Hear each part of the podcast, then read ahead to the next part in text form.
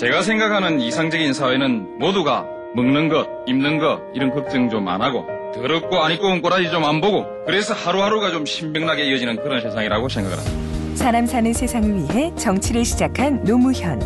그는 우리 곁에 없지만 그의 꿈은 영원합니다. 노무현 재단은 사람 사는 세상을 위하여 노무현의 가치와 철학을 전합니다. 노무현 재단의 후원 회원이 되어 주세요. 1688-0523 방송의 날을 우선 축하드립니다. 오늘 조금 전에 방송의 날 행사를 성대히 거행했다는 얘기를 들었습니다. 또 그 자리에서 또 어, 많은 분들이 영광스럽 영광스러운 또 어, 어, 훈장을 수여받았다는 말씀도 어, 들었습니다. 축하드립니다. 사실 방송 80년의 역사이면은 참 만만치 않은 역사라고 생각합니다. 우선 역사를 축하드립니다. 두 번째로는 방송 산업의 번영을 축하드립니다. 많은 사람들의 일자리가 여기서 만들어지고 있지 않습니까? 축하할 일입니다. 사회적 기여에 대해서도 치하를 드립니다. 우선 방송 산업을 통해서 사회에 기여하고 문화 창달을 통해서 사회에 기여하고 또한 훌륭한 언론의 역할을 다함으로써 사회에 기여하고 있다고 그렇게 보고 있습니다. 앞으로도 방송 산업의 성공이 국민 모두에게 축복이 되고 우리 모두의 성공이 되는 그런 큰 발전이 있기를 바랍니다. 무엇보다도 방송은 저는 그 본질은 산업이지만 그러나 핵심적인 그 역할은 역시 언론에 있다고 생각합니다. 언론에 성공하지 못하면 산업에 성공하고 문화 창달에 성공하더라도 궁극적으로 썩을 것이라고 생각합니다. 그래서 저는 방송이 언론으로서도 꼭 크게 성공하고 또 국민들의 존경을 받는 그런 방송이 되기를 바랍니다. 그렇게 되기 위해서는 음, 몇 가지 또 노력이 필요할 것입니다. 스스로도 과거에 대한 성찰이 있어야 할 것이고 또 이미 많이 있었습니다만 항상 그 잊지 않는 성찰하는 자세가 필요할 것이라고 생각합니다. 뿐만이 아니라 미래 민주주의와 언론의 역할에 대한 어떤 통찰, 역사적인 통찰이 좀 필요하지 않을까 저는 그렇게 생각합니다. 이 점에 관해서는 스스로도 탐구해야 할 것이지만은 각계의 비판과 조언도 역시 필요할 것이라고 그렇게 생각합니다. 저는 이번 초청에 대해서 매우 감사하게 생각합니다. 사실 솔직히 말씀드려서 제가 지금 언론하고는 좀 불편한 관계지 않습니까? 좀 불편하니까 방송도 덩달아서 조금 불편할 수 있습니다. 저도 방송의 문화 프로그램은 참 재미있게 보는데 예, 시사 프로그램은 조금 힘들게 봅니다. 그럼에도 불구하고 어, 여러분들께서 저를 초청해 주신 것은 참그 어, 역시 기대할 만한 너그러움이라고 저는 그렇게 예, 생각합니다. 아마 어, 그래서 좀 막 껄끄러운 소리를 좀 해도 괜찮다 이런 음, 승낙을 전제로 하고 어, 초청하신 거 아닌가 싶어서 저의 경험으로부터 비롯되는 몇 가지 견해를 한번 이 자리를 빌어서 말씀을 드리고 싶습니다. 우선 뭐 거창한 건 말고 제 얘기 좀 하지요.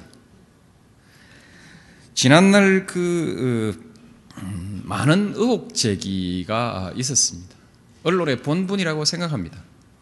그러나 그 중에 대부분이 혐의가 없는 것으로 정리됐습니다. 그럴 수도 있는 것이죠. 그 중에 일부는 적어도 결과가 어떻게 나든 간에 의혹을 제기할 만한 기본적인 사실이 있었다.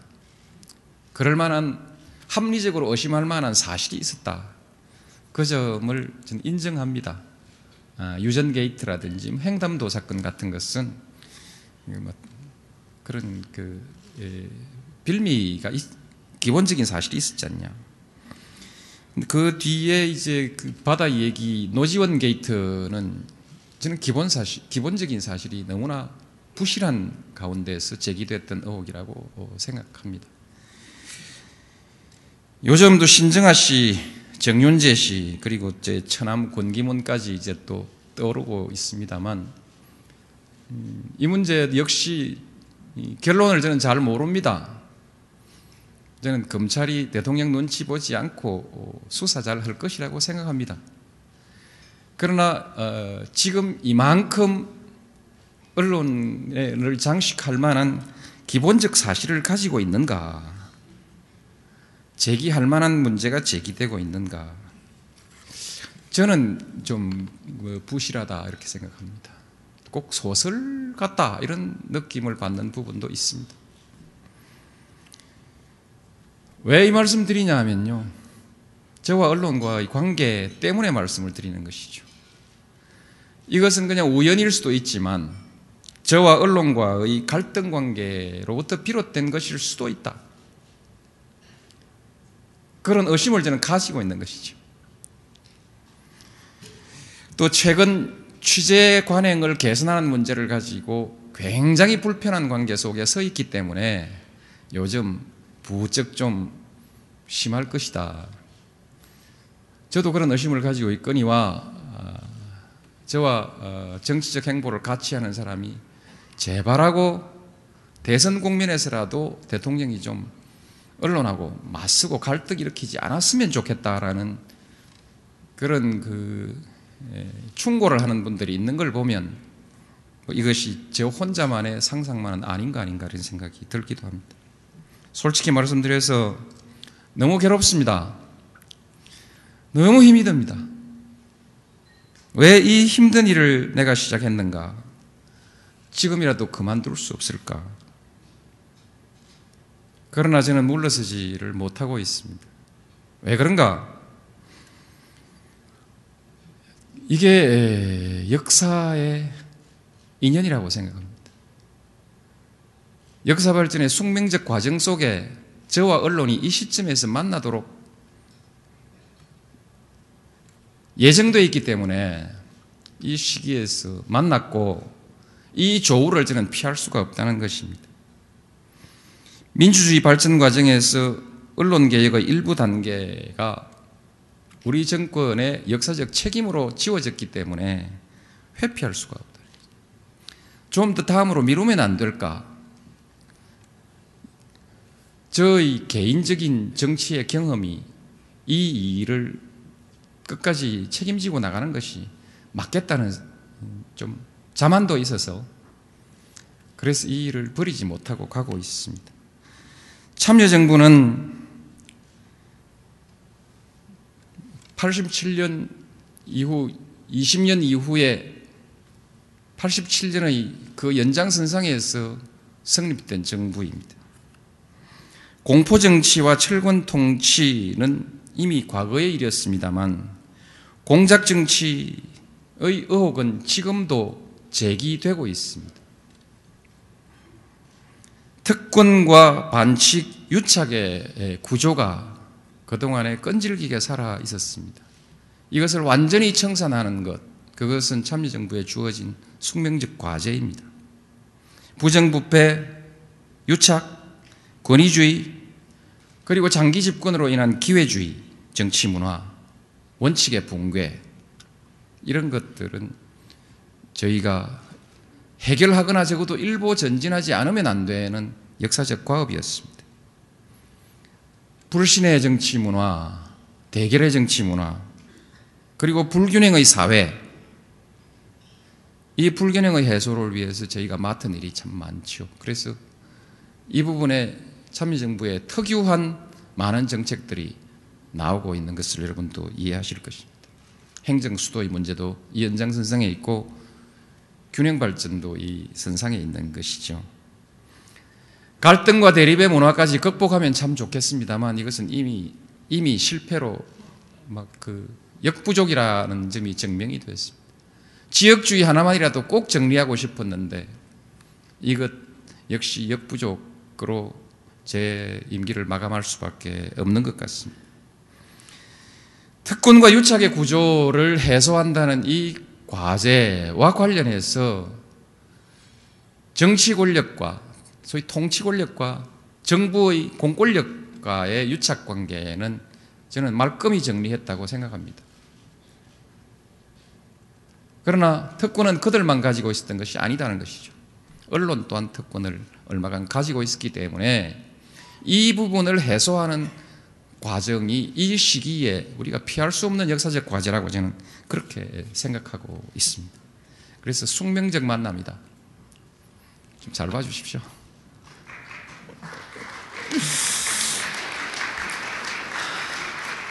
언론 개혁의 제1차적 과제는 자유 언론입니다. 언론 자유를 확보하는 것입니다.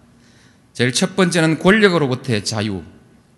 이것은 저는 감히 해결되었다고 말하고 싶습니다. 두 번째 남은 문제는 두 번째 문제는 시장 권력으로부터의 자유를 어떻게 확보할 것이냐. 그리고 사주는 무슨 권력이냐? 사주로부터의 기자의 자유는 어떻게 확보할 것이냐? 이것이 우리 앞에 놓여져 있는 숙제라고 생각합니다.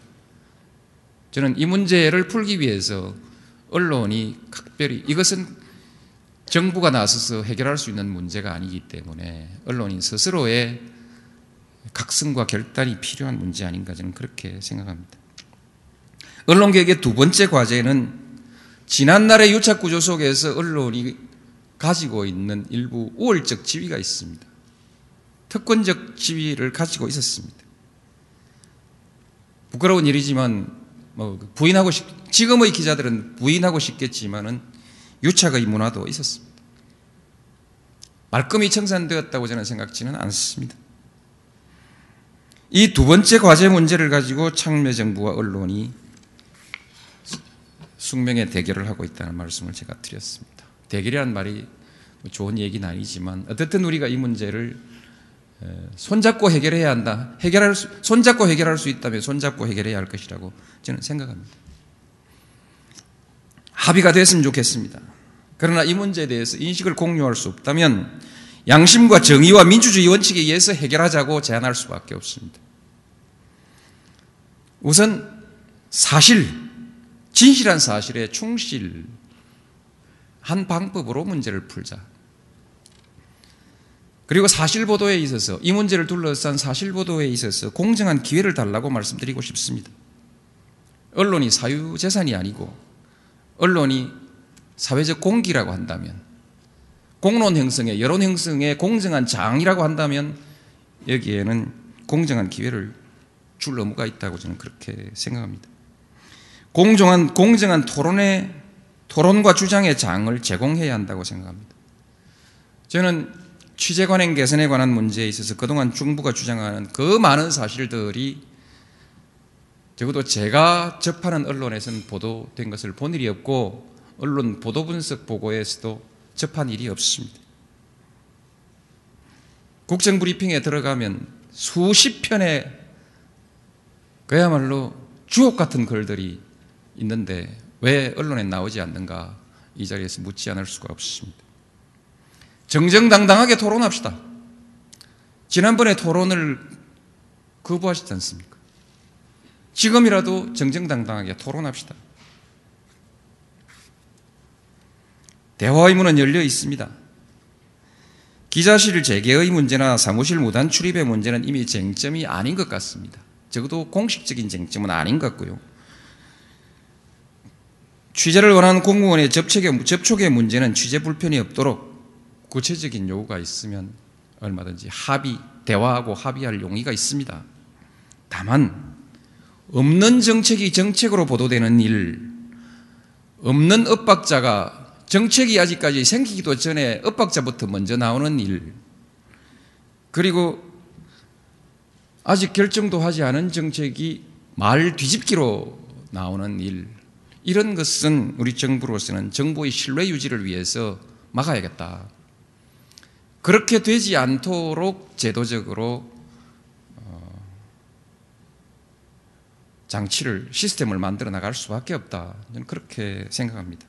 이 부분은 양보할 수 없는 문제라고 저는 그렇게 생각합니다. 물론 토론에서 저희가 제이 주장이 사실이 아니고 잘못된 것이면은 그때는 한 발 더 물러서겠습니다. 그동안 정부의 비리나 부정이나 부패나 공권력의 잘못된 행사를 폭로하고 국민들에게 알 권리를 충족시켜 주었던 그 소중한 기사들은 다 기자실이나 사무실 무단 출입이나 이미 접촉에서 나온 것이 아니라 제보와 심층 분석에 의한 기사라는 점은 우리 모두 사실로 받아들여야 할 것이라고 생각합니다. 당부드리고 싶은 것이 있습니다. 언론은 권력입니다. 권력은 절제해야 합니다. 60 말기에 새로운 대안이 만들어지면서 일부 언론으로부터 노태우 정부가 버림을 받고 거세되고 몰락돼 모습을 보았습니다. 내각제 합의가 문제가 아니라 내각제 합의의 공개가 마치 무슨 큰 부정인 것처럼 매도되는 모습을 보고 야 정말 언론의 힘이 강하구나 느꼈습니다. 김영삼 대통령을 이르러 언론 관리의 달인이라고 했는데 그 달인이 마지막에 새로운 대안의 선택에 영향을 끼치지 못하도록 거세되는 모습을 똑똑히 지켜보았습니다.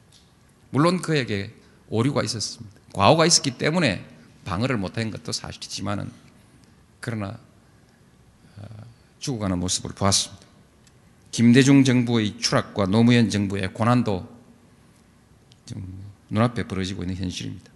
어쨌든 옳은 일이든 그런 일이든 간에 권력이라는 점만은 인정해야 될 것이다. 수많은 강요 공직 후보자들이 언론의 올바른 문제 제기에 의해서 낙마했습니다. 수많은 사람들이 올바르지 않은 지적에 보도에 의해서 회복할 수 없는 상처를 입기도 했습니다. 이 자리에서 누가 언론에게 감히 옳소, 옳지 않소라고 말할 수 있는 용기를 우리 사회에 누가 가지고 있는가? 정말 묻고 싶습니다. 누가 언론에게 바른 말을 할 수 있는 사람이 있는가? 우리나라의 문제만은 아닐 것입니다. 토니 블레어가 총리 자리, 총리 자리를 그만두고 7월, 2007년 6월 12일 한 언론연구소에서 연설을 하면서 처음으로 언론에 대해서 말했습니다. 공직이나 정치권에 있는 대부분의 사람들이 절대적으로 옳다고 생각하면서도 절대 말하지 못하는 내용을 나는 오늘 말하겠다. 그렇게 하고 언론에 관한 얘기를 했습니다. 그 내용은 언론 권력이 아니고 언론의 선정성과 언론의 무책임성에 관한 것이었습니다. 저는 만일에 같은 자리가 있다면 언론 권력의 문제를 말하고 싶습니다. 지금 말하고 있습니다. 권력은 절제해야 합니다. 절제하지 않는 권력은 흉기가 될 수 있습니다. 지금까지 저는 지금 제가 당면에 있는 언론의 문제를 말씀을 드렸습니다. 민주주의의 미래와 우리 언론이 어느 방향으로 갈 것이, 가야 할 것인가에 대한 제 소견을 조금 말씀드리겠습니다. 국가 우위, 국가 권력 우위의 시대 언론은 국가 권력을 견제하는 시민의 권력으로 등장했습니다. 그래서 민주주의가 발전했습니다만 그 민주주의는 유산자 민주주의였습니다. 그래서 어쨌든 잠시 등장했습니다. 그리고 수정자본주의, 케인즈주의가 시장과 권력 사이에 시장과 정치 권력 사이에 균형을 어떻게 잡아갈 거냐의 문제를 놓고 심각한 고민을 했습니다. 무엇이 국민에게 이익인가? 무엇이 민주주의인가? 그러나 다시 권력의 구도는 변화하고 있습니다. 시장 권력이 국가 권력을 지배하려는 시장 우위의 시대로 가고 있습니다. 이것이 오늘날 세계화 시대의 새로운 변화입니다. 이 변화 속에서 언론이 선 자리는 어디인가? 시장 권력인가? 시장 권력의 대변자인가? 아니면 국가 권력인가? 시민 권력인가? 시민은 누구인가? 저는 시민의 자리에 서 있어야 된다고 생각합니다. 소비자의 자리에 서 있어야 된다고 생각합니다. 그러나 지금 우리 언론은 거대 자본이 아니면 경영할 수 없는 또한 자본 집적체이기 때문에 그가 시민의 위치에 서 있을 수 있는가? 스스로 시장 권력이 아니고 견딜 수 있는 것인가 하는 데 대해서는 세계 언론에 많은 사례들이 있습니다. 오늘날 머독이라는 언론 재벌이 지배하고 있는 세계적 현상을 우리가 어떻게 볼 것인가 하는 이 문제에 있어서 우리 사회의 진지한 고민이 있어야 된다. 여기에서 최소한 그 권력의 본질을 변화시킬 수는 없다, 없다면 기자의 자유, 자본으로부터, 사주로부터 기자의 자유가 이 사회의 주된 이슈가 되어야 되고 그 기자들이 시민의 편에 서야 한다는 것이죠. 지금 이 문제가 우리 사회에서 주제로 되어 있습니까? 문제가 없기 때문에 주제가 되어 있지 않은 것입니까? 견제, 자기의 위치를 제대로 잡고 위치를 제대로 설정하고 올바른 견제의 방향을 설정해야 할 것이다. 한국의 역사는 권위주의 관치 경제, 경제는 권위주의 관치 경제의 시대를 벗어나서 민주주의 시장 경제의 시대가 국민의 정부 시대 거의 완성이 됐습니다. 자유로운 경쟁, 이것은 이미 확보됐습니다. 이제 지속적인 성장, 지속적인 사회 통합을 위해서 사회투자국가 이론을 가지고 참여정부는 경제정책과 사회정책을 통합해 나가고 있습니다. 이와 같은 시대의 변화, 전략의 변화에 대해서 우리 언론이 어떻게 평가하고 있는지에 대해서 저는 기대를 가지고 있습니다. 무엇이 국민에게 가장 유익한 것인가? 정치 권력은 당연히 그래야 합니다. 정치 권력은 심판을 받습니다. 선출된 것으로서 정통성의 근거를 가지고 소신껏 일하고 5년 뒤엔 심판을 받습니다. 언론의 정통성은 어디에서 비롯되는 것입니까? 누구로부터 심판을 받습니까?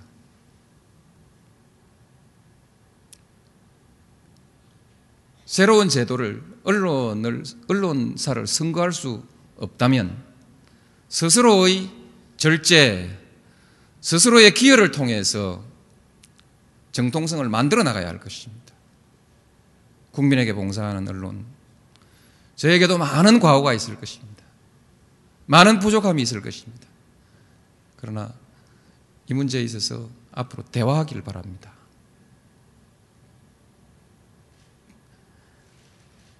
잘 부탁합니다.